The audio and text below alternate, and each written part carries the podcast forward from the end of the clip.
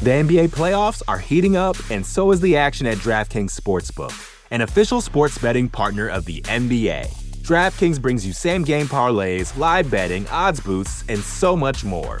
You can download the DraftKings Sportsbook app now and use code VOXMMA.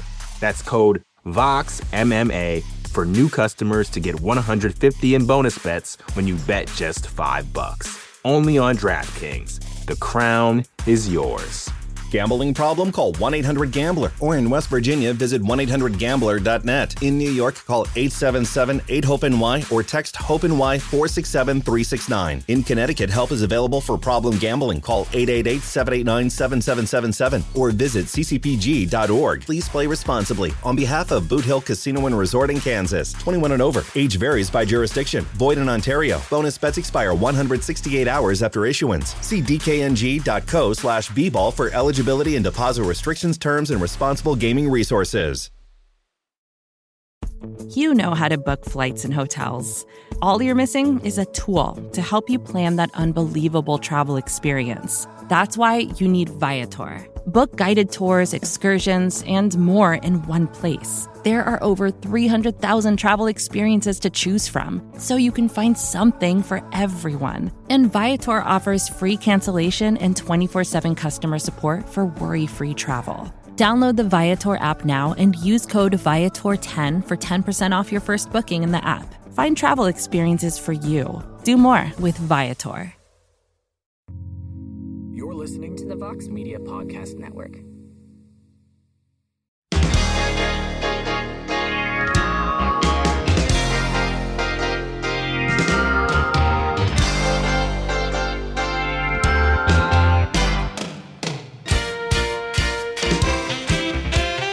It is Friday, woohoo, April twenty-ninth, twenty twenty-two, and it is indeed a heck of a morning here on the M M A Fighting Twitter Spaces and soon to be on the M M A Fighting Podcasting Network. I am Mike Heck. Like I said, it is Friday. I love Fridays. Fridays are wonderful. And it's a free-for-all Friday here on Heck of a Morning, which means we turn the show over to you. You create the topics. You create the discussion points. Maybe we banter a little bit. I'm basically going to answer your questions. I'm going to get your thoughts on stuff. Maybe react to some of the things you say. And we're just going to get after it for the next, I don't know, however long. You decide that too. Probably an hour at the most, but you guys decide. We've had free-for-all Fridays that went ninety minutes. We've had them that went seventy-five minutes. We've had them that have gone forty-five minutes. So up to you. There's a lot to discuss, as always. Of course, the U F C is a big event. Well, I mean, big might be a little bit of a stretch, but a fun event. Tomorrow, U F C Vegas fifty-three. Fantastic main event. Very much looking forward to Rob Font versus Marlon "Cheeto" Vera. That is a tr- fantastic fight. Very excited about that. We can continue on with the M M A draft discussion we had yesterday. So if you missed the show yesterday, we had a conversation based upon a draft that we did over at M M A Fighting dot com on our podcasting network, on our website, which you can go back and read, where myself and four of my colleagues, we each selected five people on a draft. So the question I had yesterday was, if you were an M M A promotion and you could pick anybody and you had the first overall pick, who would you select and why? We had some very interesting uh, some very interesting conversations based on that. We also have Katie Taylor versus Amanda Serrano coming up tomorrow. That is fun. Jake Paul and Eddie Hearn were kind of having some some banter yesterday. Eddie Hearn just dropping verbal elbows on Jake Paul. Said, I mean, he's just being honest with them. It was like an uncle or dad, like being honest with a kid who says, you know, I want to be this or I want to be that. And you want to sort of motivate them to do their best. But at the same time, you realize that your kid's probably not going to be that. So, I mean, that that was pretty much the speech that we got. We found out that Casey O'Neill is out of her fight at U F C two seventy-six against Jessica Eye. Macy Barber now stepping in, which is a very smart move on her part, if we're being honest. I like that move. She probably has a very good chance to win that fight. P F L had their event last night. And can I just say, I like the P F L, I like what they're trying to do. And again, another, another night that was paced not awfully. The featherweight division, the heavyweight division, it's just not exciting. it's just not exciting. It's just not. But let's get right into this. It's a free-for-all Friday. I mean, I got to bring him in. Who better to set the tone? This is the, uh, who? Sh- how should I do this? The Kenny Lofton, the Kenny Lofton of the show. You have to lead us off, hit a single, steal second. I'll bunch you to third, and then uh, you're scoring on a sack fly, Jed Meshew. What's well, up? Well, first, I don't appreciate uh, your statements about my my company's heavyweight division. As as as we've discussed, we're adding Tommy Aspinall. Going to add a little bit of spice. It's going to be great. Uh, second, I'm only calling in because I would love to hear your thoughts on Mister Cole Strange, uh, Bill Belichick's absolutely insane first-round pick out of U T C. Oh man, so. Let me let me let me just let me just say this, Jed. You can call back in if you want if you want to banter about this. Um, so I play I play men's league softball, and and let me just say this, I uh, I consider myself in pretty good shape for a four oh, just about a forty year old guy. I work out, I lift weights five six days a week, I run a few days a week, but men's league softball is like the only time that I feel like I'm like sniffing forty. Because I'm sore as hell right now. I play two men's league softball games. Play middle infield. I bat second, so I run a lot. But I feel like I'm a thousand years old right now. But anyways, that's beside the point. I have like two people on my team who are New England Patriots fans. So I always show up to the game and I wear Red Sox hats. And the Patriots fans will come up to me and they will say, and they're young. They're like in their early twenties. They do not have the Patriots experience of being a fan like I do. They have not been through the pre-Drew Bledsoe days where they couldn't win anything. They couldn't even win like a dodgeball game against a seven-year-old Boy Scout troop back in the early nineties. They just couldn't. So I was there for those days. I was there for the dynasty. I was there for all of it. And these kids come up to me and they t- they say, oh, are you excited for the draft? Who do you think the Patriots are going to get? I'm going to say someone you don't expect. Oh, that good? I said, no, that bad. They're probably going to pick a guy that's should probably go in the fourth round, or they're going to trade the pick and get like a fifth and a sixth round pick. No, no way. They're going to go after uh, O J McDuffie or whatever his name is, the, the, the, the really good cornerback. They're going to get a corner. I'm like, they're absolutely not going to get a corner. Do you not understand what the Patriots do in these drafts? They take what you think they're going to do and they flip them upside down. They do this all the time. And what do they do? They draft an offensive guard that should have gone in the fourth friggin' round. A strange pick. Pun completely intended. The guy might be good. I mean, listen, they have drafted linemen way too early in the past, and it has sort of paid off for them. But come on now. This is a this was a shit draft to begin with in terms of who could actually help this team, and you went out and you drafted a guy that you could have gotten in the third or fourth round. It's insane. Absolutely insane.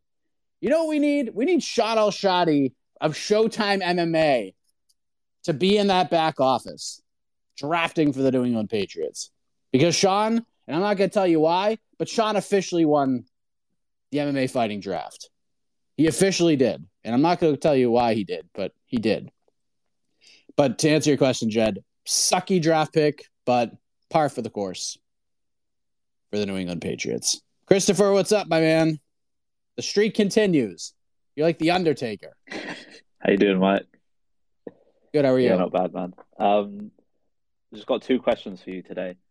I think the the first thing I wanted to kind of, I, I guess, ask you about is what you think Grant Dawson's ceiling is, and do you think he's better suited at one forty-five than one fifty-five? Obviously, at forty-five, he was quite big.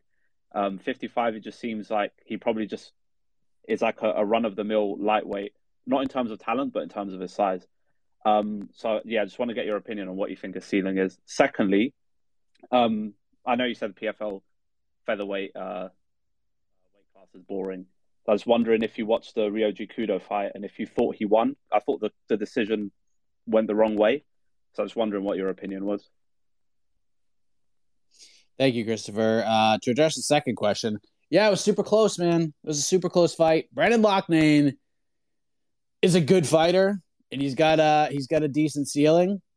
Oh, it's weird about him because for a long time we talked about Brendan Loughnane being like one of those straight up hosed guys from The Ultimate Fighter. It's like it was an absolute travesty that the U F C didn't give him a contract. But I have to say, the more he fights, and maybe this will change, the more I feel like, you know what? It wasn't as egregious of a decision as I thought it was. He's a good, he's a fine fighter, but especially like on those seasons, those early seasons of the show, they're looking for, they were looking for stars. They were looking for things like that. And Brendan Loughnane, personality-wise, very, very fun cat, very good dude, good fighter. But I remember, I mean, it was just crazy. Everybody unanimously, and I was one of those people too, who was like, how could you not give this guy a contract? Guy did the media tours, did everything right. But the more he fights, the more I'm like, eh, maybe, I mean, maybe it wasn't as egregious as I thought. They still should have given him one, but it's not one of those highway robberies that we have seen in the past with guys like Anthony Romero and even like Austin Vanderford and, and some others. As far as Grant Dawson goes, Grant's a guy that's been on my, my radar for a very long time.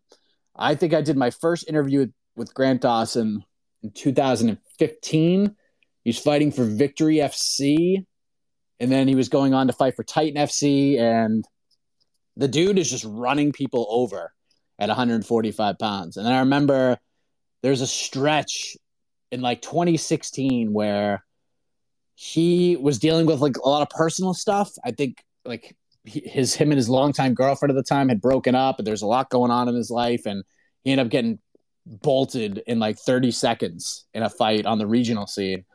And then he just kind of got his crap together. He just snapped out of it, and he hasn't lost since. Now, one forty-five, he's just a massive featherweight. I mean, a gigantic featherweight, but super talented guy.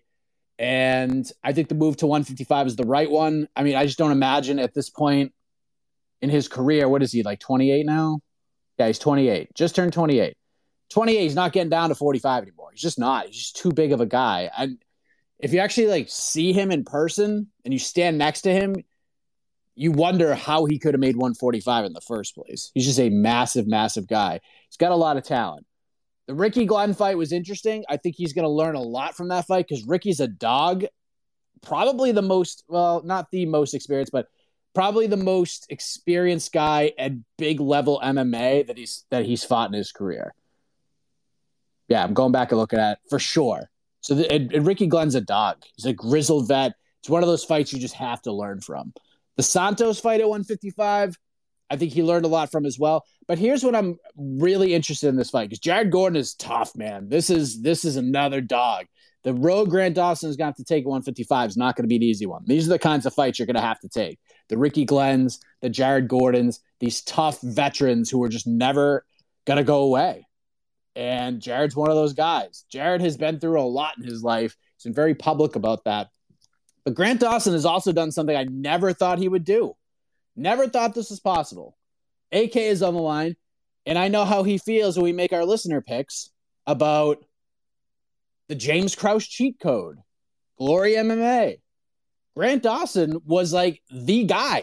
He was like the, the homegrown student, teacher, coach, up and coming guy. He was Glory M M A. Like when you, when I, when I thought of Glory M M A, I thought of James Krause and I thought of Grant Dawson. There are a lot of guys who have come through there. There are a lot of guys who are staples there, but Grant Dawson to me was Glory M M A, and he's not there anymore. Went to American Top Team. So he did his entire camp at A T T, him and his girlfriend. Now another fellow fighter named Elle Wegman, they moved to Coconut Creek. They moved to the Miami area. They're A T T fighters now. I like the move for him. It's a it's a change of pace. It is surprising, but it's it's not it's it's just a surprising move. I'm not surprised to see people cross train and go to different gyms, but to straight up move from Glory to A T T, I mean, listen, didn't see it coming. So I'm really interested to see how that fight's going to play out. Now we have sort of a Miami or South Florida gym versus South Florida gym rivalry. So I think Jared Gore is a Sanford guy. I know he cross trains a lot in that area, and now Grant Dawson is an A T T guy. It's going to be a grueling fight for as long as it lasts. And obviously, the longer this fight goes for Jared Gordon, the better. But we'll see what happens. It's a big opportunity for Grant Dawson. And he's at this point now where if he's going to go on a run, because he's he's made he's made bold proclamations since I've talked to him. I'm going to get to the U F C by this age. By this age, I'm going to be in the top fifteen. By this age, I'm in the top five. This age, I'm a champion. If he wants to hit that, that last goal or any of those previous two goals, he's got to beat Jared Gordon. He's got to do it now. That run has to start now, especially in this division. Get Zeke in here, and then we'll get my man Tristan in here. I mean, we have a bunch of you. Motivated, Indigo, Michelle, you're all coming in here. Zeke, what's up? Free for all Friday. Welcome back, Zeke, for the week at least. Uh, but Mike, you're the man. I always tune in when I can uh, on the podcast form. If you guys don't, you guys are obviously just missing out. I will be quick and short. First things first, I want to join into this little draft thing. Uh, and with the ninety-ninth pick in the all U F C M M A, heck of a morning, B T L draft, the Zeke select. Give me Sean O'Malley. Uh, I honestly think that if you're going to go off of star power and putting butts in seats, if you're going to draft Paddy Pimblett, he isn't really the best fighter, but yes, he's going to put butts in seats. I think Sean O'Malley, if you don't like kick him hard, is a very good fighter. Uh, I think he's definitely going to be, you know, within the top fifteen in bantamweight, you know, for the years to come, whether it be five to seven. Hopefully he stays healthy and does make that rise at the top. We'll see if he does get that fight with Pedro. But, uh, yeah, that's how I'd start off my promotion late with this pick. And secondly, Mike, I am interested to see what you think about our fight night main event. I am not going to lie. I'm super excited for Font versus uh, Mister Vera. I think this is a huge opportunity for Mister Vera, especially coming off of that, uh, you know, early stoppage of Sean O'Malley. He's got all the hype train, all the, you know, K O kick of, I don't even want to mention it, Alexander. I'm thinking of you right now. I won't mention who Vera just knocked out. It's like a, you know, an invisible creature. Um, but, yeah, very excited for that. We'll see if uh, he can contain Font's jab up the middle and uh, maybe cruise to a victory. I'm very interested to see how this fight plays out because Vera at dog price is very interesting for some bettors across America. But, yeah, uh, I will shut up and interested to hear your preview of the main event. Thank you, Zeke. Yeah, Sean O'Malley was one of those guys that we all collectively agreed that we were all surprised nobody drafted him in our draft in the top twenty-five. Because Sean is one of those guys that in a fantasy sports kind of a draft fits the mold perfectly. He's young. He's hasn't hit his ceiling yet. People like him. He's got value. He wins almost all of his fights. He's a great draft pick. And I, when we do this draft next year, I think Sean O'Malley will probably not get out of the first round of the of the next draft, if we're being honest. We'll see wh- who he fights next. I do like the Pedro Munoz idea, and usually when Sean O'Malley asks for something, he gets it. But I don't know. Maybe he won't. Maybe they'll I, the relationship between Sean Sean O'Malley and the U F C. It's kind of rocky. They both. Just, I don't know. They're just not on the same page. And Sean has been very vocal about how he wants to pursue his career and wanting more money. And we know how the U F C feels about that. They don't give you promotions. They don't give you raises. They usually frown upon things like that. So who knows? Maybe they'll give Sean O'Malley like the toughest matchup they can. Maybe they'll throw him in there with Merab or throw him in there with somebody like Ricky Simon that's just going to just put on a grueling pace on him. As far as the main event for tomorrow goes, I love the main event for tomorrow. It's tremendous. It's an excellent, excellent main event. As Jose Youngs likes to say, and probably will if he's on our preview show, this is a high-level martial arts competition. Right now, looking at the betting lines via our friends at DraftKings Sportsbook, Rob Font, minus one twenty-five favorite. Some money is coming in on Marlon Vera from yesterday, plus one oh five. fifty-fifty fight for me. I have questions more about Marlon Vera than I do Rob Font. So, I said this yesterday, from a betting perspective, this is a dog or pass situation.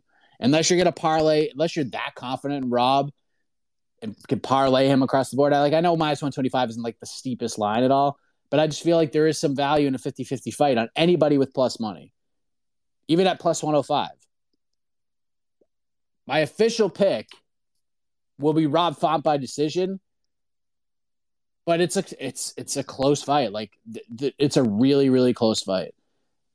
I'm curious to see what Marlon looks like in this fight because it's a five-rounder. Because he was losing the Frankie Edgar fight until he won it. That third round was... Things start to turn the corner for Marlon Vera. Usually loses the first round. He usually loses like half or a little more than half of the seconds, and then he turns it on in the third. Is he going to pace himself in that way? Is he going to come out and lose the first two rounds and then come out midway through the third and then try to take over in four and five? I don't know. This is his first time doing this in the U F C. Rob Font, third straight fight doing this in main event spot. Cody Garbrandt, he ain't going to get tired. Went five rounds with Jose Aldo. And again, for those who want to learn more about judging criteria in M M A, Rob Font versus Jose Aldo might be the absolute best fight to watch when it comes to how to judge a fight in twenty twenty-two. Because, if, again, you look at statistically, and you haven't watched a second of the fight, you go to U F C stats and look at the stats, Aldo versus Font, and hadn't watched a second of it, you would have thought Rob Font beat the hell out of Jose Aldo for five rounds because Font just lit him up on the stats. But that doesn't matter.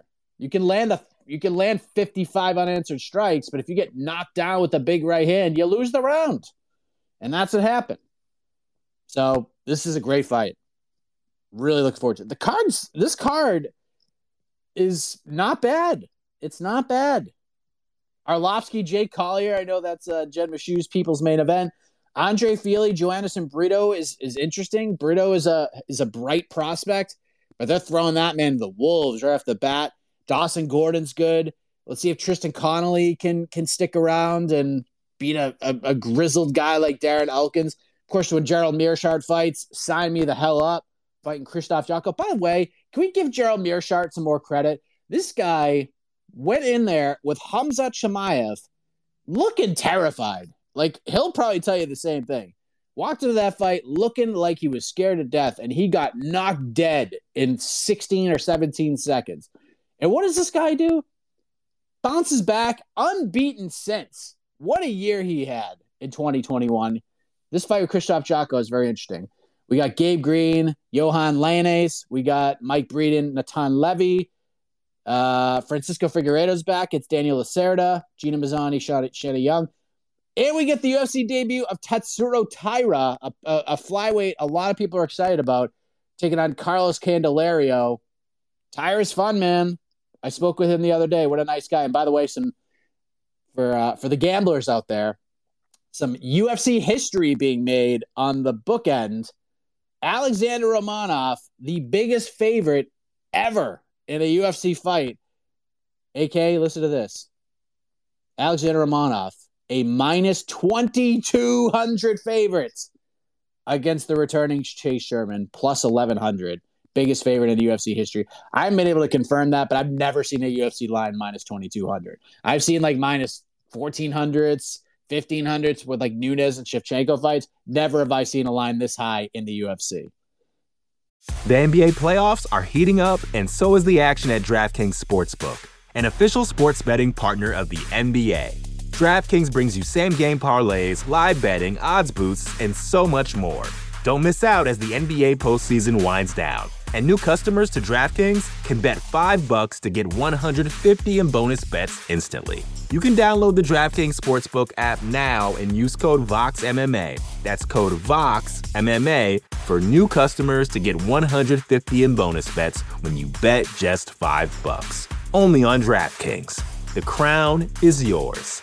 Gambling problem? Call one eight hundred gambler. Or in West Virginia, visit one eight hundred gambler dot net. In New York, call eight seven seven eight hope N Y or text HOPE-NY four six seven three six nine. In Connecticut, help is available for problem gambling. Call eight eight eight seven eight nine seven seven seven seven or visit c c p g dot org. Please play responsibly. On behalf of Boot Hill Casino and Resort in Kansas, twenty-one and over. Age varies by jurisdiction. Void in Ontario. Bonus bets expire one hundred sixty-eight hours after issuance. See dkng.co slash bball for eligibility. Eligibility and deposit restrictions, terms, and responsible gaming resources. When you need mealtime inspiration, it's worth shopping Kroger, where you'll find over thirty thousand mouthwatering choices that excite your inner foodie. And no matter what tasty choice you make, you'll enjoy our everyday low prices, plus extra ways to save, like digital coupons worth over six hundred dollars each week. You can also save up to one dollar off per gallon at the pump with fuel points. More savings and more inspiring flavors make shopping Kroger worth it every time. Kroger, fresh for everyone. Fuel restrictions apply. Just in.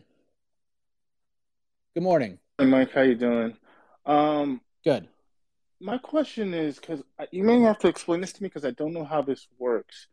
So, like you just said before, you were watching the P F L and you were, like, not really interested because you're just like, listen, just I, I'm assuming that the mindset when you look at the P F L where you're just like, these guys are these guys are not, their competition is not great. You know, these fighters are not really really that great. And we know with the U F C, they have partnerships, right? They have partnerships with L F A, they have partnerships with Cage Warriors or Cage Fury Fighting, and they're able to, you know, uh, get the best talent. And you see, like, the difference of competition. That's why, obviously, we, you know, you guys, we always focus on the U F C because of the level of talent. With Bellator and P F L, I what is their process of getting talent? I, I don't know, like, if Bellator or P F L have partnership with regional promotions where they could, like, inherit those type of fighters that could raise the competition. And I, I just, it doesn't make sense to me. I don't know how they do it. Like, now they were they were able to homegrown Aaron Pico and A J McKee and fighters of that nature, but still they're just not getting better better fighters where it could raise the competition, where it makes you, you know, when you look at Bellator, you're like, oh, I know this guy. Oh, I know this guy. Oh, this guy's great. This guy's amazing. So, like, how does that process work with Bellator? I don't know how Scott Coker does it. I don't know how they scout fighters and things of that nature. So, like, if you, I always, you know, you give this example, like with basketball, I know A K Lee knows, with the Toronto Raptors and the Miami Heat, for example, those guys can't get, free agents don't usually come to them. So what do they have to do? They have to build through the draft. But what they do is they look at every nick and cranny of how to find talent and then develop them, and they become good teams and they get to the playoffs year after year. Now, obviously, you need that superstar, and they were able, and the Toronto was able to get that with Kawhi Leonard, and they won a championship. But they, they, you know, obviously that's good management, good front office to find, to look everywhere they can to get better talent. So I just, just explain to me how it works with Bellator and P F L, how they get talent and how they could possibly raise the competition. So we could watch those organizations like, my goodness, like, look at the talent they have now. So just take me through that process of how that works between P F L and Bellator, especially those two organizations. Thanks, Mike. All right, thank you, Tristan. So I will say I'm not all that familiar with the P F L free agent signing process. I would assume that in a lot of ways there's, like, some Bellator isms to it where they will take chances. They will take a lot of them. And sometimes those chances pay off. Other times we have to kind of wait and see. Kayla Harrison, perfect example. Clarissa Shields, perfect example. Like, they'll take these chances, and they'll take on some of these fighters like uh, Brendan Loughnane and, you know, other fighters that are in the news, and they're smart with that. Like Brendan Loughnane, like the whole Contender Series thing, he goes on the media tour and people really caring. What does P F L do? They lock his ass right up. That was a smart move on their part. Very smart. Now what Bellator does is they kind of do things in a similar fashion. They will home grow very talented wrestlers or very talented amateur fighters that had really good amateur runs. They feel that they can grow and become champions in this organization. Sometimes they, they have amateur experience. Sometimes they don't. And I actually think Bellator and whoever their matchmakers are, whoever builds their rosters, I can tell you it's not Scott Coker that's doing this, uh, this scout work. I can guarantee you that. But they do have a staff of, of matchmakers and a staff of, I guess the matchmakers are kind of talent scouts as well. U F C the same way. And they do a really good job of, like, finding good prospects. They do. Like I, Brett, like Brett Johns was out there. I thought that was a really good signing. And then they went in and Brett Johns debuted against a guy who actually right now, and I told you this is going to be the case, has turned out to be a really good signing for them. And Danny Sabatello. They're really good at just getting guys at the right time who still have some gas in the tank. Enrique Barzola, is a super underrated guy. He had a decent, a really solid run in the U F C, and he probably still had some more gas left in that tank at one thirty-five. But they let him go. Bellator scooped him right up. They're also good, like the Jared Scogginses of the world. Like, I liked those signings. Sometimes they work out, and sometimes they don't. It's just it's just the way it is.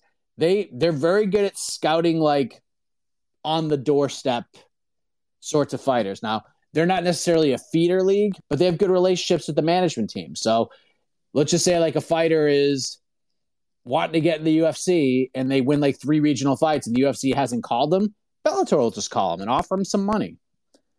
But just, just look at some of the guys that they have sort of developed within this organization. They've done a really good job of doing it. Like, Grant Neal is one of those guys. Alex Polizzi is one of those guys. Like, these guys are climbing up the ranks. And then we look over at guys like Romero Cotton, Dalton Rasta. These are talented fighters. They're very talented fighters. You got Austin Vanderford, another example. U F C didn't want him. We'll take him. Smart move, especially with the attachment to his wife. Johnny Eblin could be the middleweight champion this summer, fighting Gegard Mousasi in June. I'll tell you what, I had very little faith in John Salter beating Gegard Mousasi. I had very little faith in Austin Vanderford beating Gegard Mousasi, with all due respect. Johnny Eblin's more com- I think Johnny Eblin is going to be more competitive with Gegard than both of those guys. And then they got guys like Jason Jackson has always had incredible upside. He's starting to find it now. Jason Jackson was always that guy that, like, okay, here we go. He's on this run. He's going to go to the U F C. And he's going to go bananas once he gets there.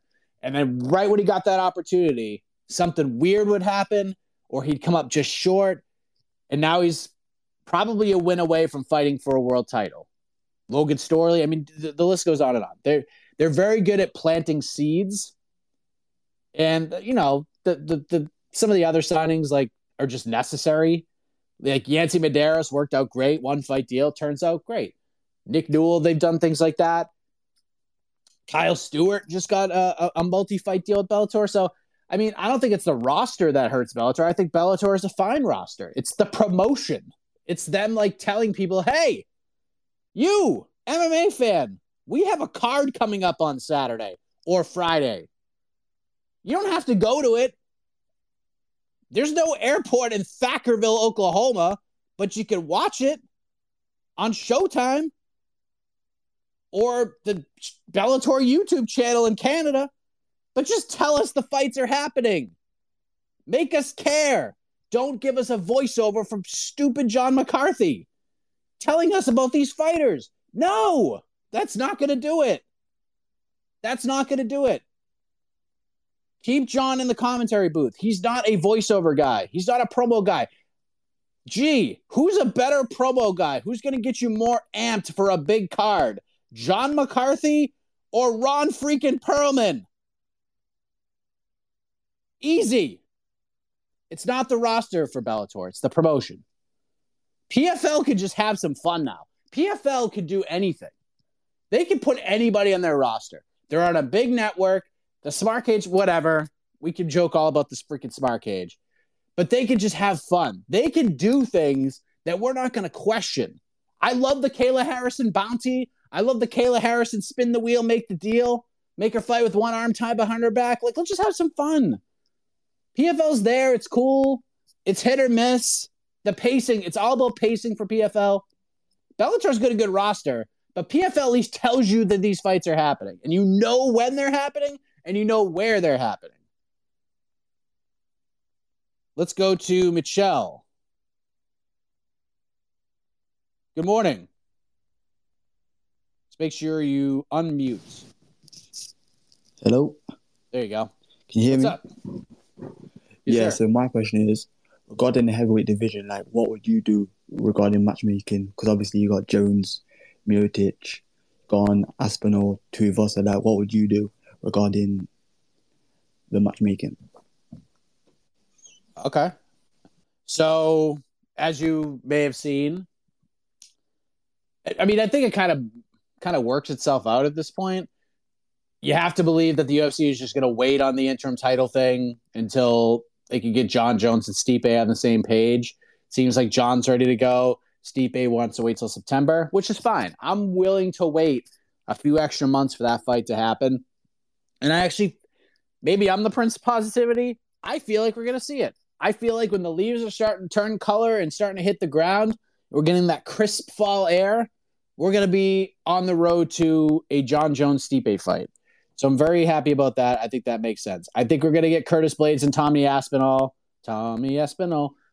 Probably in July. I would guess on that London card, either in a main event spot or a co-main event spot. But that's what I think happens. I think we get Blaydes, Aspinall, and then we'll get Ciryl Gane versus Tai Tuivasa in September. Because I believe, this hasn't been announced yet, but it seems like all signs are pointing towards the U F C making their debut in France, and it's looking like the fall.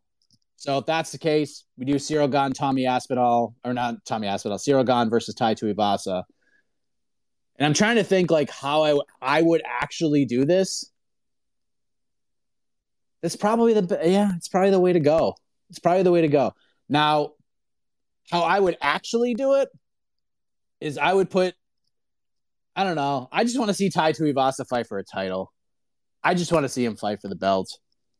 Just because he's, I don't, I just don't think he's going to get another chance. Because I think he's, I think he loses to all three of these guys. I think he loses to Ciryl. I think he loses to Tommy Aspinall. And he definitely loses to Curtis Blaydes. It's a horrible matchup for him. But man, what a story it would be if Tai Tuivasa goes out there and fights Ciryl Gane in Paris and beats him. Oh, my Lord. It's actually probably really smart matchmaking because Ciryl Gane is going to get this great, great ovation, this great pop. And people are going to be pissed if Ciryl Gane loses that fight. But then he loses to Tai Tuivasa. And even like the Houston, even the, the Houston faithful who were there for Derek Lewis, like even they cheered Tai Tuivasa. How can you not like that guy? It's actually pretty smart on the U F C spot. So that's what I think will happen. September, or excuse me, July, I think we're going to get Tommy Aspinall versus Curtis Blaydes. Not announced, not a done deal. That is being discussed. That I know for sure. Uh, if the U F C goes to Paris, I think we'll do Ciryl Gane versus Tai Tuivasa, maybe August, September, if they do go there. And then we'll get Jones Stipe in September. That's how I'd book the heavyweight division right now. And Derek Lewis fighting Sergey Pavlovich. Very, uh, very interesting fight. Didn't see that one coming. That was not. A, I'm definitely not getting a not no point for that one. Indigo. Hey, Mike, how you doing? Good. Um, firstly, I just wanted to shout out M M A Fighting. You guys kill it every time. Uh, U N A cannot know, and you know Jed, the B T L champ, and everyone else there. Uh, secondly, I'm really glad that you brought up uh, Alexander Romanov, because it's kind of wild to me that he was like a minus fourteen hundred favorite last week, and now he ballooned all the way up here. I don't know how it how that happened. Um, and lastly, Casey O'Neill is out of her fight with um, Jessica Eye with, uh, I think it was a torn A C L, if I remember correctly, and Macy Barber stepping in. Do you think that she's in a position to take a fight like that now? Should she take it slow? Or, like, what is what what is this smart for her?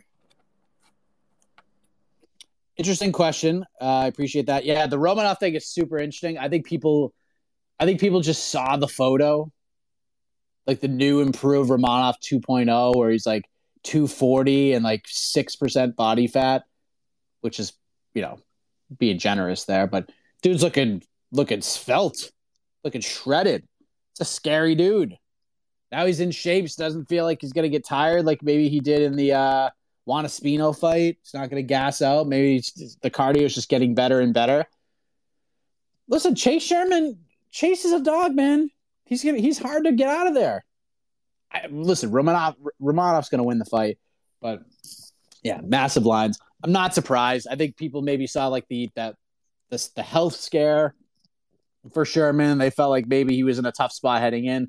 Now we're adding a potential health scare to the mix. Let's just throw all our money on Romanov, Romanov, which is wild. I don't know, man. When you see betting lines like that, I don't know. It makes me think, like, what could happen if the underdog actually wins? Like, what if Chase Sherman beats Alexander Romanov? That'd be freaking wild. absolutely insane. As far as your other question goes, Macy Barber, listen, I think Macy Barber is kind of in a weird spot right now where she was already given the put you over fight. We're going to we're going to fast track you. We're going to give you a fight against like a top seven fighter. And we know you're going to beat her. We as the U F C know you're going to beat Roxanne Modafferi. So we're going to give you your chance. You go out there, beat a, a former title challenger, a fighter a lot of people know, a top ten fighter, and then we're going to boost your ass up there. We're going to fire you up the rankings so quickly. And what happened? Roxanne beat her. Injury aside, say whatever you want. It is in the books as a Roxanne Modafferi victory. So what that does is that puts Macy in a position where every fight you have from now on is going to be a difficult one. That's why I was very high on the idea that if Erin Blanchfield beat J J Aldrich June fourth, you got to throw Erin Blanchfield into that Macy Barber fight because that's a tough fight. And I know this is kind of like two fighters in that second crop of flyweight contenders. But at that point, like the time for Macy to get these kinds of fights against a veteran that she'll be favored over, it's over. They're, they're long gone. You had your chance. You didn't come through. Now an opportunity comes around, and you have Jessica Eye, who is on a three-fight losing streak, I believe. And this is a very winnable fight for Macy Barber. This is smart on her part. This is very smart. If I was like the entire – like it just – timing worked out great because Macy just fought. All the other one twenty-fivers are booked or injured. Who else was it going to be? Macy steps in, says yes. I'm sure she didn't even hesitate. This is very smart on her part. Now, if this is a different fighter other than Jessica Eye, I might question it. Like, let's just say, like, Viviane Araújo was out of her fight with Andrea Lee. I wouldn't recommend Macy stepping in fighting Andrea Lee. But fighting Jessica Eye, have at it. Smart move. I assume Barb will be, by the time that fight starts, a minus two seventy-five favorite. Not counting Jessica Eye out of this fight because Jessica has been in these situations before where pe- we think this new up-and-coming prospect is just going to run them over, and then Jessica comes out and gets a win. I don't think that happens here, but I think this is very smart on Macy's part. Motivated Andy. Good morning. Just got to unmute, my man. Sorry, man. Andy? There was there a delay. I was, I was questioning your there motivation. There was a delay. Was motivation. Mike, it's Friday. Don't question my motivation, man. I got a banging bantamweight matchup this weekend between Rob Font and Chito Vera. My question is, though, so uh, uh, Chase Sherman against, I- I'm forgetting his name, but the biggest. Uh, Romanov. Right, Romanov. Coming in, I saw it at twenty-five hundred. You said, well, I mean, you listen, said twenty-two. I'm only, sure it's going to come down closer. I mean, the only the only lines that matter are our friends at DraftKings, so it's twenty-two. Right. But there are uh, there are we're at twenty. There are lines depending on where you look. There, I mean, there's minus eighteen hundreds, but there are minus twenty-five hundreds out there. So my question is,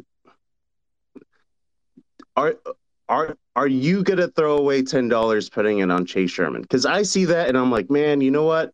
I just won't eat pizza tonight. Maybe I get a couple grand off of this. Because these odds are insane. This is exactly how it looked like whenever it was Shayna Dobson against Agapova. I just put like fifteen bucks on Shayna Dobson. Like, there's no reason why you shouldn't. The odds are too amazing to not just a little bit of throwaway money. Like, come on big. I don't know. Is it just me? Am, am I just like, I don't know, just willing to throw away cash that I shouldn't? Because this is just too juicy. I just can't I can't not take a little bit of action. That's like the degenerate gambler in me. I don't even gamble like that. I just see it and I go, at plus twenty-five hundred, can I really not do it? You're probably thinking to yourself, man, like I have this feeling, and if you don't put it on and then Chase wins, you're going to be so mad. I mean, I had it with Shayna. I had it with Shayna. I was just like, Agapova, like at that point, that was her first U F C fight. Shayna Dobson had lost three in a row, I believe. And I was just like, well, I mean, Shayna Dobson has been losing to good people. It's not like she's been losing to nobodies. And then Agapova was just kind of raking in the win before it ever happened, she was like bad mouthing Shayna Dobson, saying like, I'm going to first round finish, whatever. And then she goes out, punches herself out. And I'm just like, are we just, I don't know. I don't know. The odds are probably right. DraftKings is amazing, but I, I just, I don't know. It's that itch, that itch that, man, I could be missing out on, you know, two K off of a pizza. I don't know. I, uh, hey, listen, I, I'm, I'm sure that you are not the only one having these, these thoughts. I don't know. Listen, this is unprecedented territory. This is unprecedented territory. We're seeing a U F C fighter as a minus twenty-two hundred favorite. We've never seen this before. Not in modern U F C, that's for sure. We've seen Valentina Shevchenko up like in in fights with, with people we knew she was going to beat. And she wasn't even near minus twenty-two hundred. This is wild. Listen, if you got ten bucks, if, if you have it and it's not going to hurt you, if you have like another ten for the pizza, listen, what you should do is you should go to the grocery store and just buy like, like, you know, get, get one of those uh, Boboli pizzas, like make it yourself. Or th- there's companies out there. Just, you can buy a pizza for five bucks. Just buy a large pizza for five bucks, throw it in the oven, four twenty-five for sixteen minutes and just eat the crap out of it. It's, it's not going to be your, uh, your local pizza shop, but you're still going to get the pizza taste. And then you still have like another five or ten bucks to throw on, on the dog Chase Sherman at plus eleven hundred. I mean, why not? I think we all know what's going to happen in this fight, but you never know. Chase could land a big shot, and Chase has literally no pressure on him. This guy was released from the company like two and a half weeks ago. He's released for like three days, and then he gets a call. Hey, you want to fight this dude on like five days' notice? Like, okay. I'll fight him. And here we are. Chase Sherman getting an opportunity. He has no pressure on him. Literally none. Because what happens? What happens? He goes out. He's making double what he made in his last fight. He signed to a four-fight deal, although we all know that doesn't mean much. He's expected to lose. And the and the and what's not the beauty of it, but the beauty of it is, like, Romanov could punch you hard and he could beat your ass, but he's probably just going to choke you. You're probably just going to go out there, you're going to get belly-to-belly suplex, you're going to get choked, and you're going to make double the money you made in your last fight. And everybody expects you to lose. So not a, it's not a great spot to be in, but not a bad spot. It's nice. There's nothing scarier than a guy who has nothing to lose. And Chase Sherman literally has nothing to lose. Because even if the U F C is just like, nah, we're going to release you again, this is a weird time. Another heavyweight fight could fa- could fall out, and guess who the first call is going to be to? Chase Sherman. This guy's got nine lives, Toke, doesn't he? Doesn't he, Toke? Nine lives, Sherman. What's up, buddy? Yeah, Mike, uh, there was a bit of a delay there, as uh, someone else uh, hinted to as well. Um, so... I don't really have anything on this odds thing other than this is banana peel pricing. As uh, I mean, the pricing is such that Alexander Romanov might just slip on a banana peel and you get your value. At this point, the value is on Chase Sherman. So bet on that or bet nothing. Okay. But what I wanted to ask you is the draft is not over. You know, uh, and uh, the interesting day is always day three because you want to see, okay, who a team's going to go after to, you know, who has the tools but haven't put them together yet. And you had your uh, fighter draft. So I'm I'm just asking you, who would be your Mister Irrelevant? Who would be your seventh round pick? You know, the guy that, he has all the tools, but he has not put them together yet at all. But I'm going to take a flyer on him, and he's going to be my future if everything works out. For me, it's Adrian Yanez if he lasts that long. But uh, I'm wondering what you think about it. That is a, uh, a great question. I like the Adrian Yanez pick, although I don't think he lasts into the seventh round. See, this is interesting because I have to think about some of the, the characters, if you will, of the fu- of the of the players involved. So we've already drafted five. I don't think Sean O'Malley gets out of the sixth. Eh, maybe Giannis could make it to the seventh. That's not a bad pick. What I'm going with right now, just off the top of my head, because I don't think anyone's going to take him. I'm taking Claudio Pueyas with my seventh round pick. I don't think anyone's going to. I honestly don't think anybody's going to take him. I don't think any of the other guys are going to take him. And there's some value there. And he's getting it together. And if he loses the fight, like, it's all good. He can just bounce right back. But that's not a bad way to look. But, yeah, it's a good question. Can't really go wrong in that spot. I like the Adrian Yanez pick. I think Chris Gutierrez would be good. Muhammad Mahayev was a guy I almost looked at in the fifth. He's a guy that's probably not going to get out of the sixth or seventh round. You know what? If, if, that's a no-brainer. If Muhammad Mahayev is there in the seventh round, I'm taking him. Like, without even hes- without hesitating. Because I do believe Muhammad Mahayev is going to be a two-division champion. He's going to be the flyweight champion. He's going to be the bantamweight champion. He's that good. He's that talented. He is the definition of a blue chipper. He's that good. I'm telling you, this guy is that good. If you're buying stock in a fighter, you go bananas on Muhammad Mahayev right now. All right, we'll take a couple more. Hot Take Higgins. Free for All Friday, my man. What's going on? Apparently there's a delay on my end. I don't know why. So apologies if you're if you're hearing a delay. I don't know if that's affecting this. Ah, Hot Take. Let's get Tim in here. Tim Montfels. What's up, buddy? Look, can you hear me? Okay. Yes, sir. Has anybody talked about the uh, back and forth between Jose Aldo and Aljamain Sterling on Twitter last night?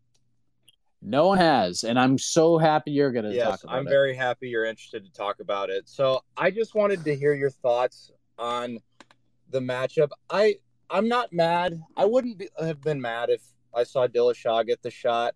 I scored the Sanhagen fight for him. It was really close. I'm not mad at anybody that scored it for Sanhagen, but I think Dill- or Aldo's fighting just about as good as anyone in that division right now. I think, and the narrative is that stylistically he matches up really well with Sterling.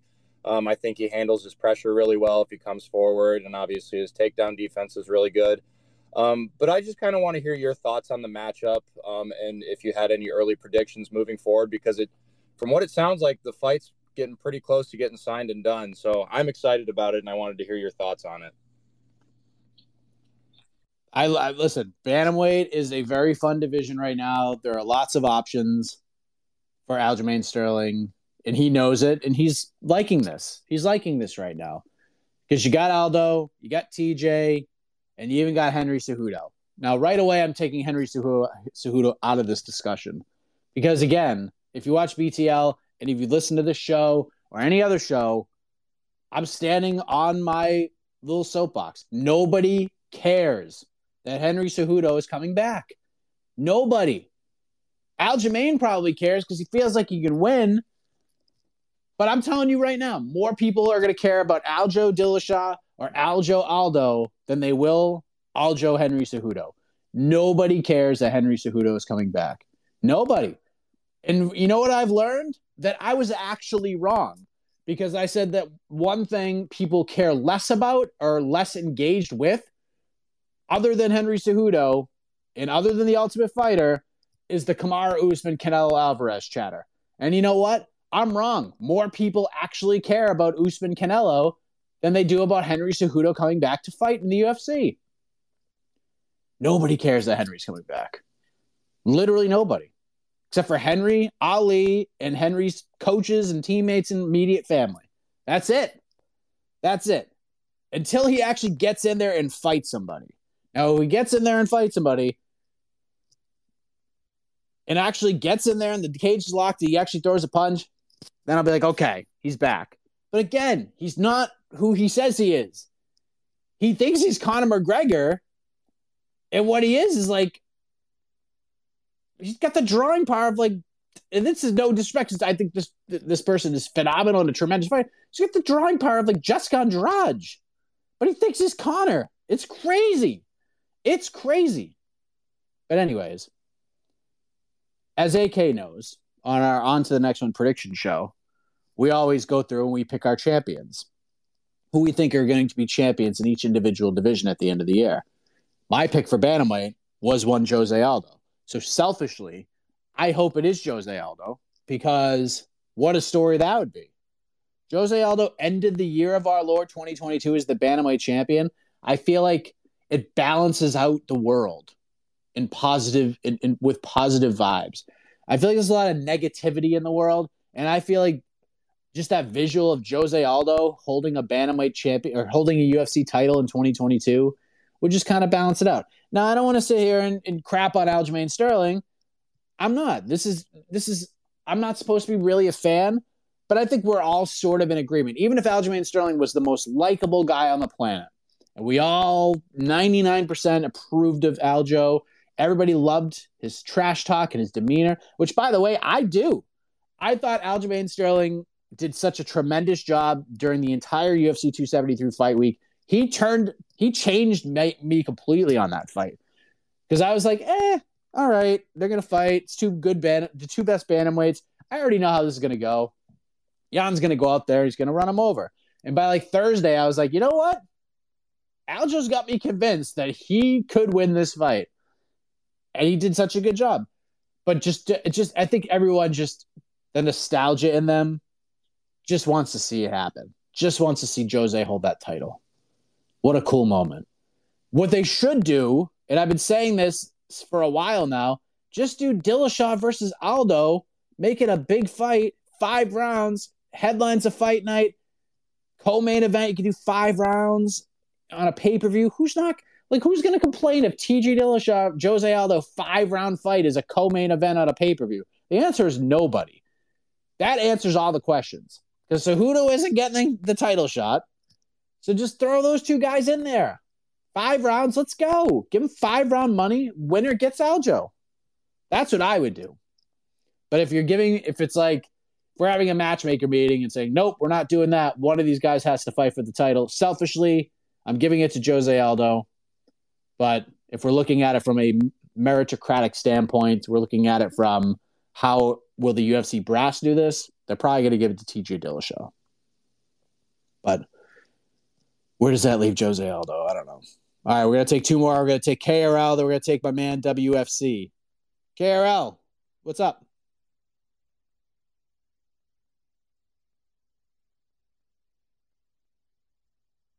Make sure you unmute. I know we're on some kind of delay. I don't know why. What's up, buddy? You unmuted, then you muted again. Yo, I don't know what's going on. I hear Joe Rogan's voice. My phone's going crazy. Yeah, you're very muffly right now. Yeah, I don't know what's going on. We'll try again another time. Wildlife Fight Club. Send us home in a in a good way, my man. What's going on, brother?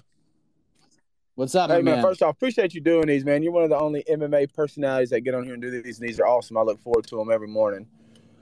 Appreciate yes, that. Yes, sir. Yes, sir. So, oh no, the year, or, or did they just go fill out a piece of paper and go? Because I was thinking, wouldn't it be better? These guys like doctors and a lot of other professions, they had like continuing education hours where every year they had to do so much time dedicated to the actual sports so they know what's going on. So to to be honest with you, I missed like the first half of that. You're talking about like judges and refs? Uh, yeah, just like, so like the judges are sitting over there, they're like, oh, what's a triangle? Like, do they actually know what's going on, or they have to do anything to learn that? Uh, interesting question. Thank you, uh, Wildlife Fight Club. We'll try to get Carol in a minute. Listen, I, I I don't know. Like, a lot of these judges come from a boxing background, and they just do what they need to do to judge M M A. But a lot of them don't even know how to judge a fight. Like, just listen to a U F C broadcast. Daniel Cormier, one of the greatest fighters to ever fight, has no idea how to score a fight. Like, literally no clue. He has no clue what the rules are.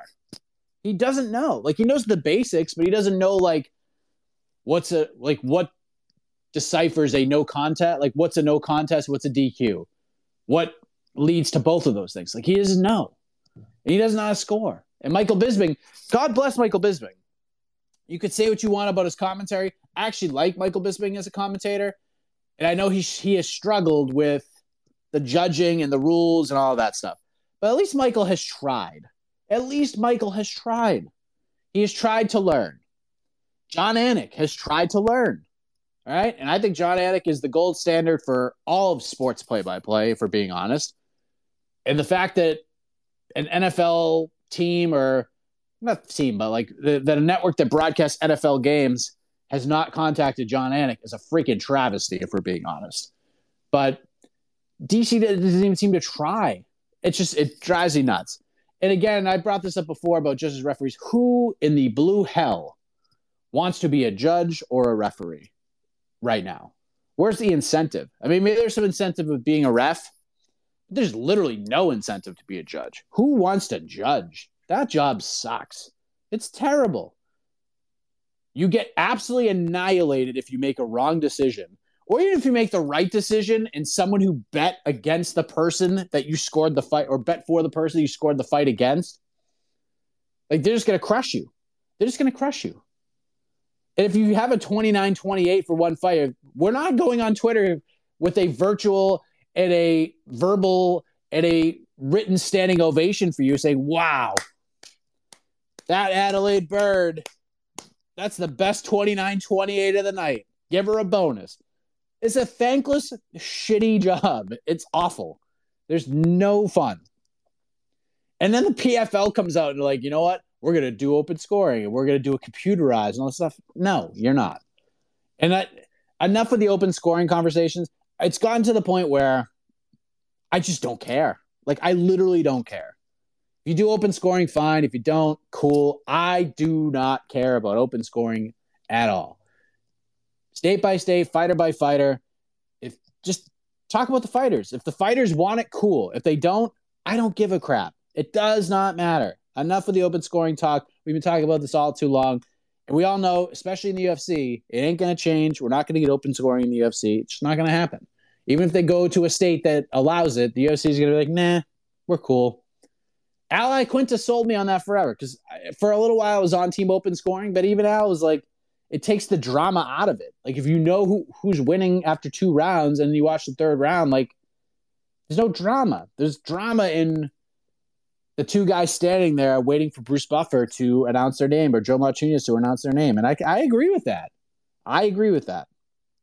I understand the need and I understand why people would want open scoring, but it is not a hill I'm willing to die on. Ever. All right, let's see if we can get K R L in here. Can we get this to work? K R L. Gotta unmute. Uh, can you hear me? There we go. What's up? All right, that was super weird. As soon as you let me in, whatever video was, was up on my Twitter would start playing. So I'm like hearing like a fight happening all of a sudden as soon as you try to let me in. Uh, so sorry about that.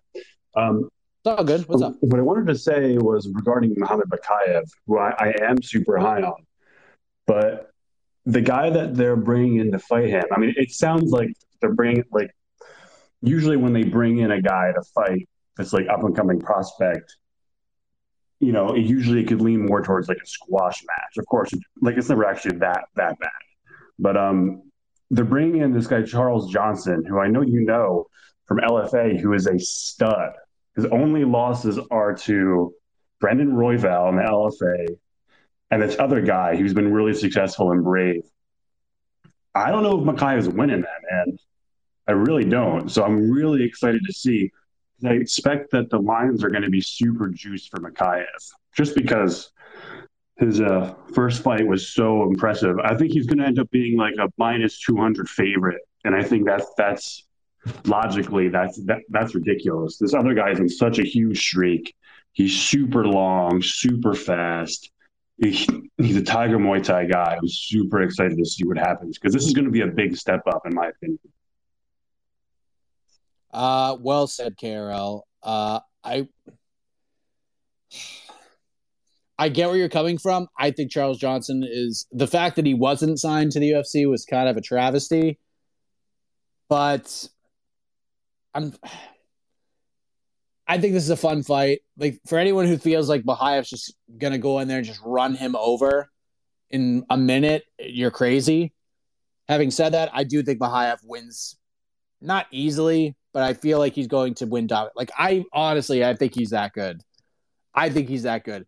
Because if you put if you put Charles Johnson in a fight with Cody Durden right now, I'd favor Cody. I would favor Cody. I would slight lean on Cody Durden right now. But it's like, but it's a fight. Like, if I got Charles Johnson at like plus one twenty-five, I'm taking Charles Johnson in that fight. Just because the, the odds are there and they're in my favor, and Charles is unknown. And I just think, well, I think Bahaev is the future of this division. I think he's the future. He's going to be the future of the bantamweight division. I actually think he's that good. I think he's going to beat Charles Johnson. And if he's a minus two hundred, I think he's going to cover that line with spades. And he probably, I don't know if he finishes Johnson, but I think he covers a minus two hundred. I think this is just a, a good fight. I think Charles is going to be there. I think Charles is going to have his moments, but I think Bahaev's going to win and maybe take some big shots. It's going to be one of those things where, like, damn, that guy's tough. That guy's real tough. Taking two more. We're going to do this real quick. Get the underground Rhino in here. Hopefully. Hopefully get this delayed thing all figured out. The wheel's spinning. Can we get the Rhino in here? There he is. Hey, bud. All I wanted to say is, when it comes to the judging thing, so what do you want U F C and M M A to look like in ten years? You know, with all the judging problems and the scoring systems, is this the same thing? We want to just play off of boxing rules, listening to everybody bitch and moan about all these crazy scoring systems? Or do you want to change anything about it? I mean, in all reality, we barely know how to score a, a fight because we can argue all these rules and control time. And uh, who's pushing forward in aggressiveness, and what's a, a, a, a strike that's hard, what's a strike that's a, you know, really wobbled a guy and stuff like that. You know, we can have those discussions, but what should we really change in the next ten years besides just going off this damn boxing system that doesn't really fit our sport?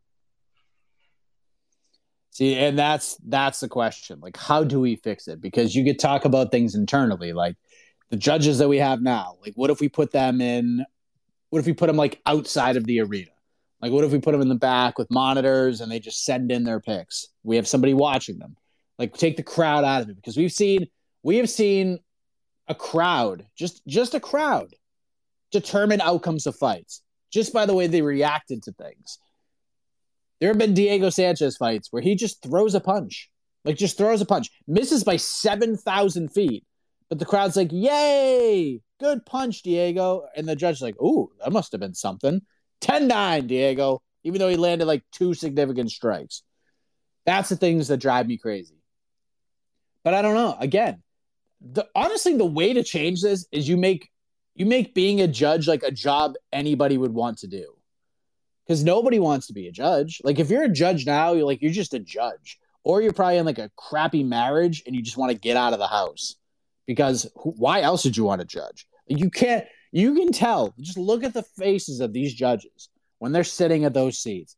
None of them smile. No one wants to be there. They're just there. It's like, oh, this is my life. I wonder what the internal dialogue is with themselves as they're driving to the arena to judge these fights. Ooh, boy. I am living the dream right now. I'm about to get absolutely annihilated on social media after I make a really terrible twenty-nine twenty-eight scorecard. It's just, it's just, I don't know. There's just no incentive to being a judge. There's just none. Like, there's literally zero. And that's why we have the boxing scoring, because all these judges, like freaking boxing judges, they're just like, hey, you want to work overtime and cover this M M A event? Okay. Do you know what you're doing? Well, I've watched the U F C once. Okay, you're in. Here's one hundred fifty dollars or whatever they pay these judges. There's no incentive to do it. That's why we're not going to get the best of the best. At first, like, I thought maybe we just get fighters in there. But at the same time, I think my best friend, A K Lee, told me this, and I actually agree now. The more and more I think about it, it's tough because there's this camaraderie between fighters, and being around these fighters, like in person stuff, it's very cliquey. It's very fraternity-based. So there could be some biased stuff going on. There could be some things where it's like, oh, yeah, I know this guy. I train with this guy. I'm picking him. I don't care what happens. I played softball yesterday. The umpire was like friends with the other team. So we got hosed on like eight calls and it pissed me off.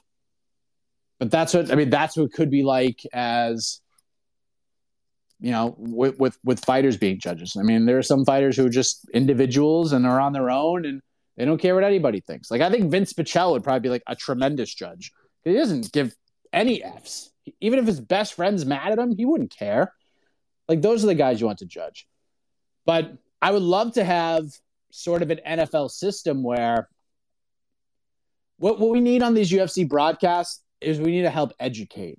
So we need to bring in somebody that actually knows how to judge.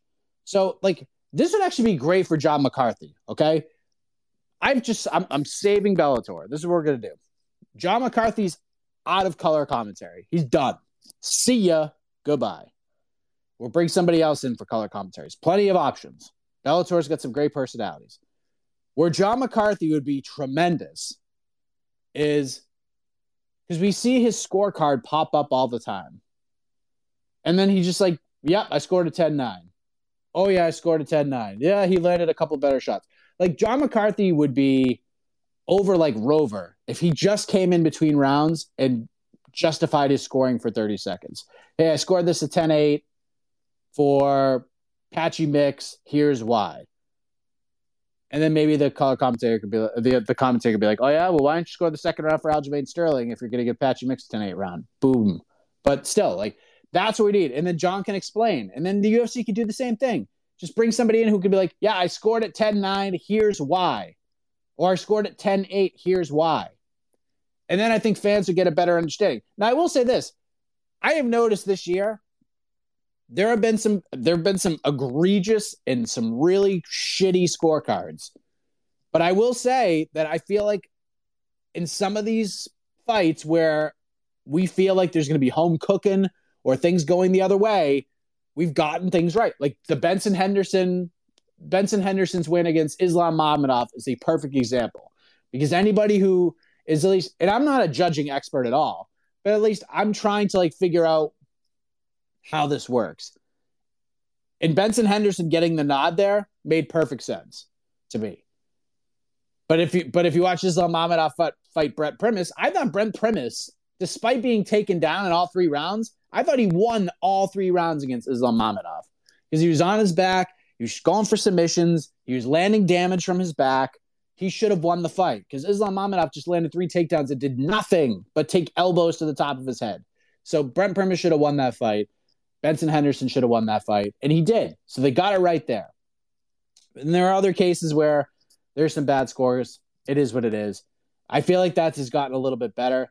But I just think we need to educate fans more. And I think a lot of the uproar and a lot of the people who get upset about things, like I have said many times, and I'm getting crushed for it, and I don't know why, that I thought watching Patricio Pitbull, A J McKee too, coming out of that fight, I had, there was no question in my mind that Pitbull won that fight.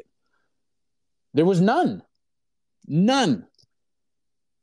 And the only people, and then I realized that the only people who are mad at me about that were either A J McKee fans or they bet on A J McKee.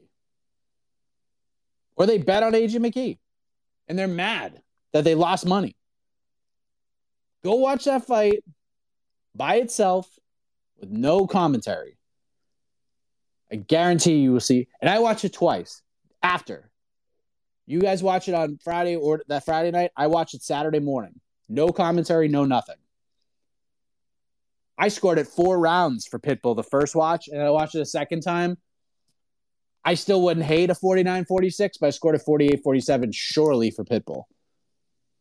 He won the fight. There's no controversy in my mind, in my eyes, after watching it that way. All right. I got to get out of here. Chinmaya, you get the final word, my man.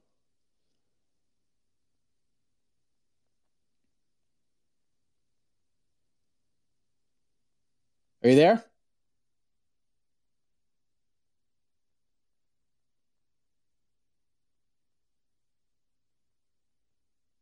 All right, we didn't get him. All right, that's it.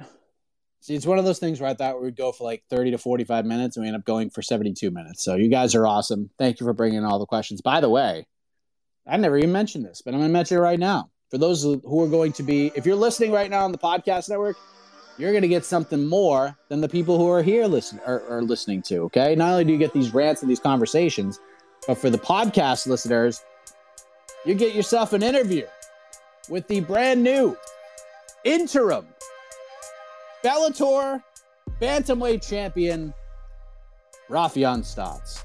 He joined me. I spoke with him the other day on his victory tour, if you will. And we talk about the victory over Juan Archuleta, Sergio Pettis. And we talk about the big fight between Danny Sabatello and Leandro Ego that's going down June twenty-fourth. By the way, Rafian Stotz is hoping one guy wins over the other. And the answer may surprise you. So that interview coming up, you're listening to the podcast network in a matter of seconds. But that's it. By the way, preview show live, three p.m. Eastern, M M A Fighting YouTube channel, talking U F C Vegas fifty-three. We'll probably talk some Taylor Serrano as well for the boxing enthusiasts. And then Saturday, we'll, we'll have the People's Pre-Fight Show, Post-Fight Show, all that fun stuff. It should be a fun weekend in M M A. And then don't forget, next week, it's kind of flying under the radar. We got U F C two seventy-four.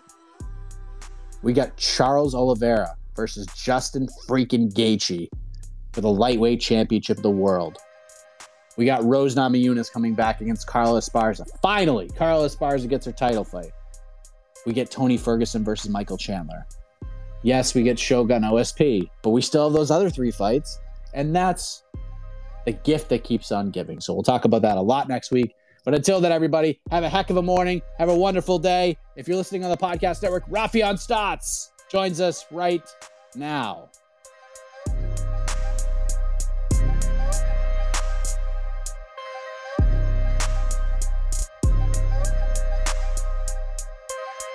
Ladies and gentlemen, let us say hello to the brand new Bellator interim bantamweight champion, Rafian Stotz. It is amazing to have this conversation because, if memory serves me correctly, is maybe an hour after the news was reported that Rafian Stotz signed with Bellator.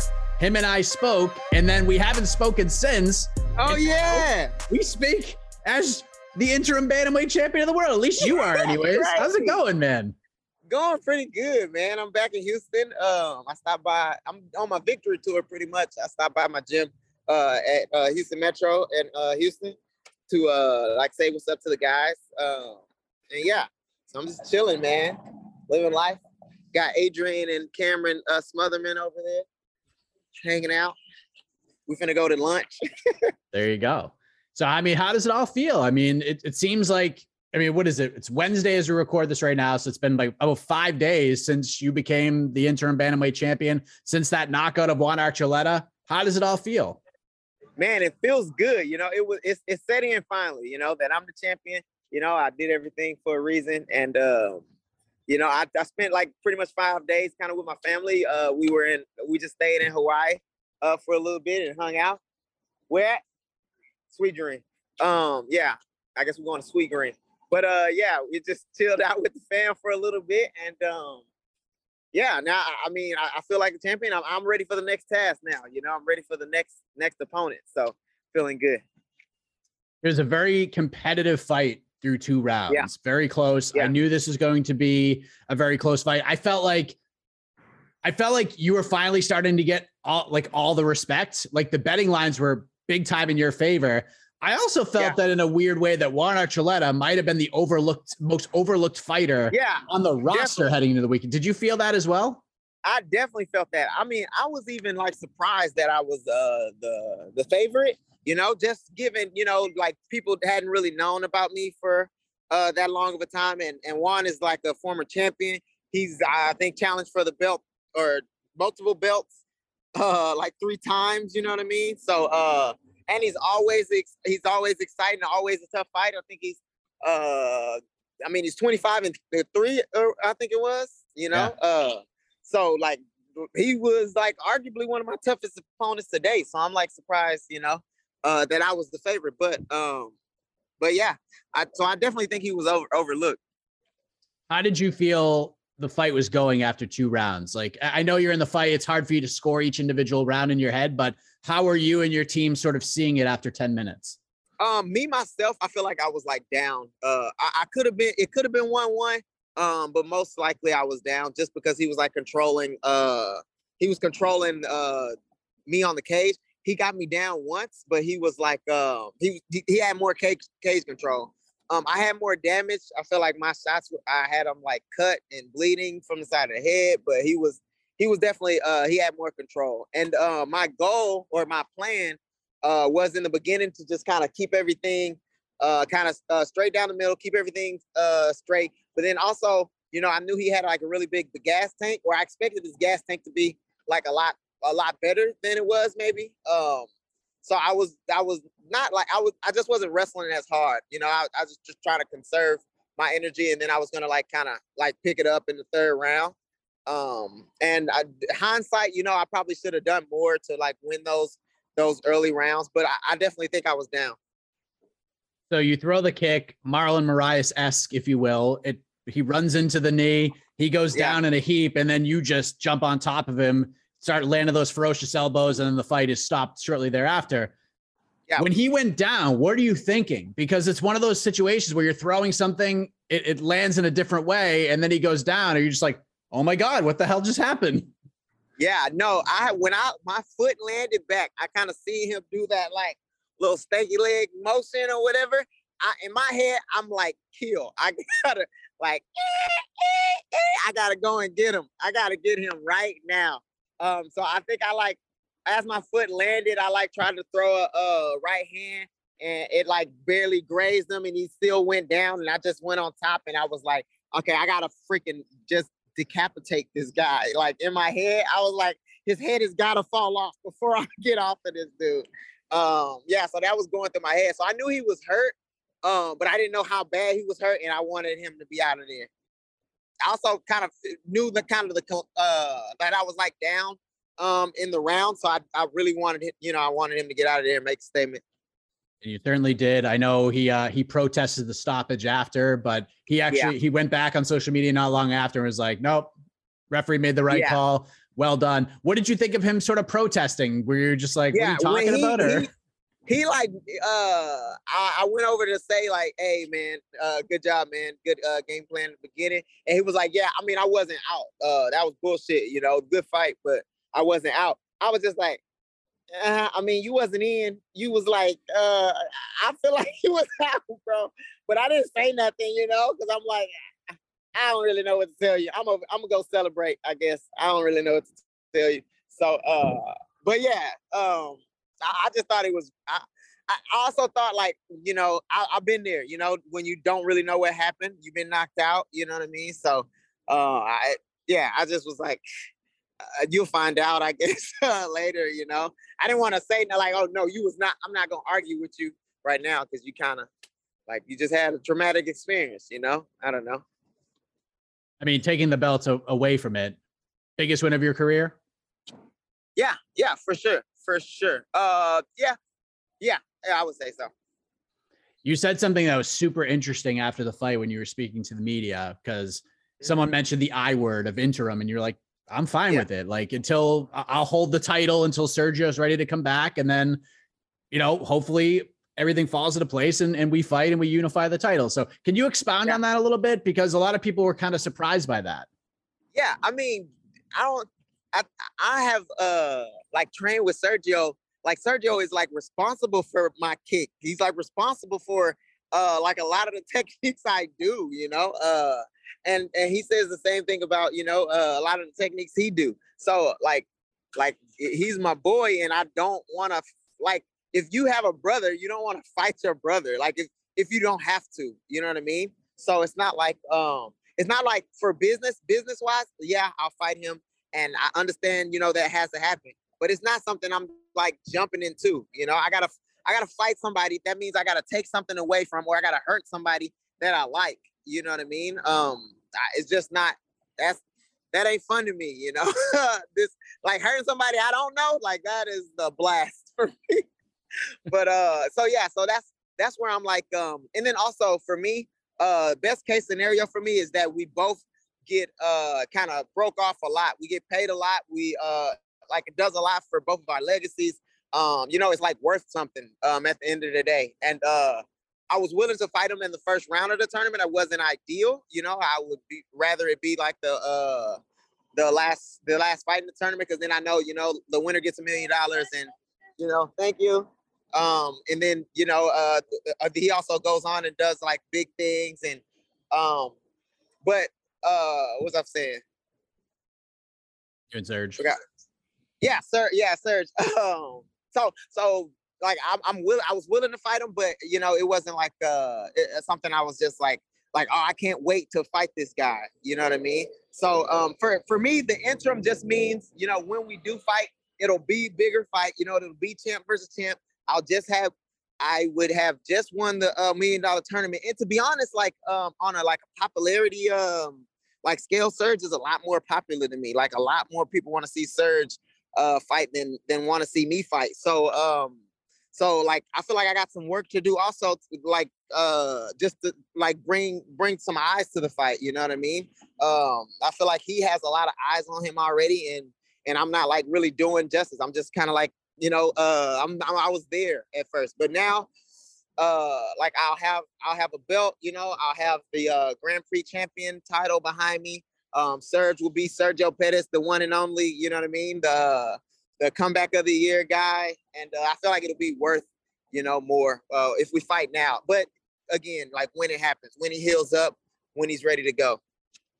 I feel like the two biggest stock boosts maybe of the entire year took place this past weekend. You on Saturday, the promo you cut with John was great. And then yeah. a man who you could be fighting next, Danny Sabatello, who also sure. cut a tremendous promo, had a dominant win over Jornal Lugo. He's getting ready to fight Leandro Ego on June twenty-fourth, and the winner of that will face you. Yeah. Have you watched Sabatello's fight yet? And I'm sure you've seen the clip of the promo and everything. What do you think?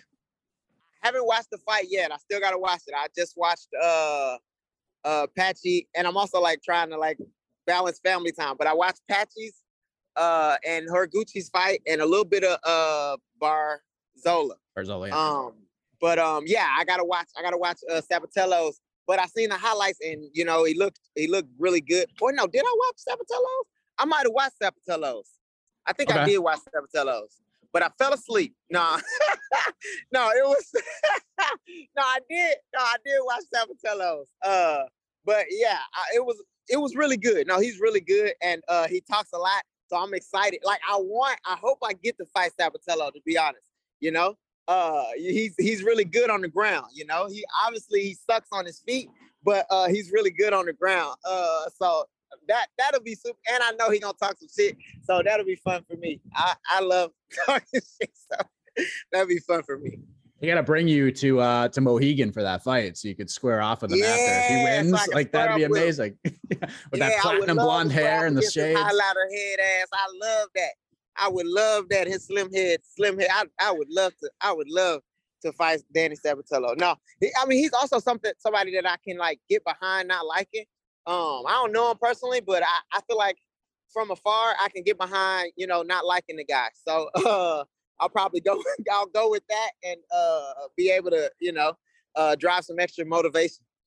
There you go. Last thing for me, I know uh, you, you're spending some time in, in Houston with the friends and the fam. I don't want to take too much more of your time, but to go get some lunch. But uh, what's interesting about your story is I feel, and it's funny that you trained at Extreme Couture because you were in the same room with Chris Curtis for a while. And I feel like your two stories are so incredibly similar that the U F C passed on you guys, that you were at these crossroads in your careers.